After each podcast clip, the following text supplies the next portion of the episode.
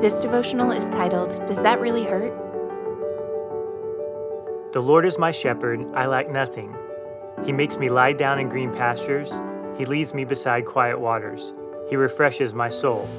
He guides me along the right paths for His name's sake. Even though I walk through the darkest valley, I will fear no evil, for you are with me. Your rod and your staff, they comfort me. Psalms 23, 1 through 4.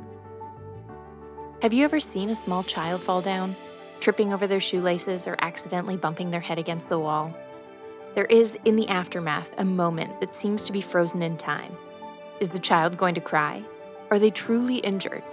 A parent will often preempt the response by making a joke or encouraging their kid that he is okay. Sometimes we cry because of the fear of pain rather than the experience of pain itself. Once we get a taste for pain, it is easy to become overly fearful of it we adopt a confirmation bias. Out of our fear of it, we are looking for pain. This threat permeates our worldview. Everything could hurt, everything might offend me.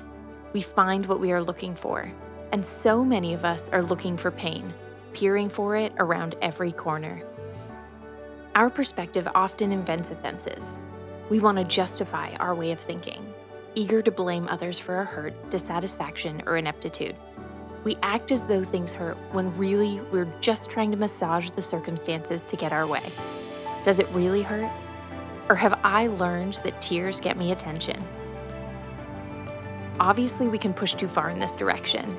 Acknowledging what truly hurts is vitally important. We have to be able to honestly name sorrow when it strikes. But we must be equally able to see when it is just the threat of pain that scared us into offense or sadness or anger. We should not cover up true pain, neither should we adopt imagined pain. If we want to live a life of truth, we need to be able to ask ourselves Does this really hurt? and have the courage to answer. Ponder today whether real or imagined, slight or severe, you are stronger than your pain.